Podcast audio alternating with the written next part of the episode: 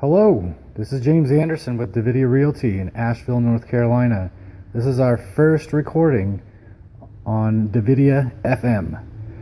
Uh, it's good to have you here. We're going to talk about things like real estate and other things like Asheville and Western North Carolina and uh, just day to day stuff.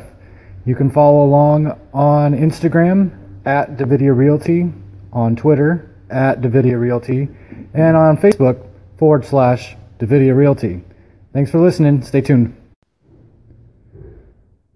So, here today we are doing our build out of the office space.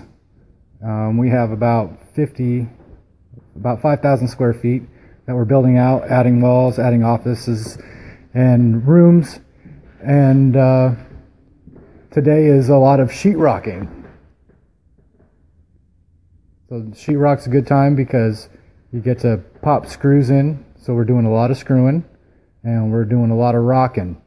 And if we can just get the rolling going, then hey, we're going to have a pretty successful brokerage.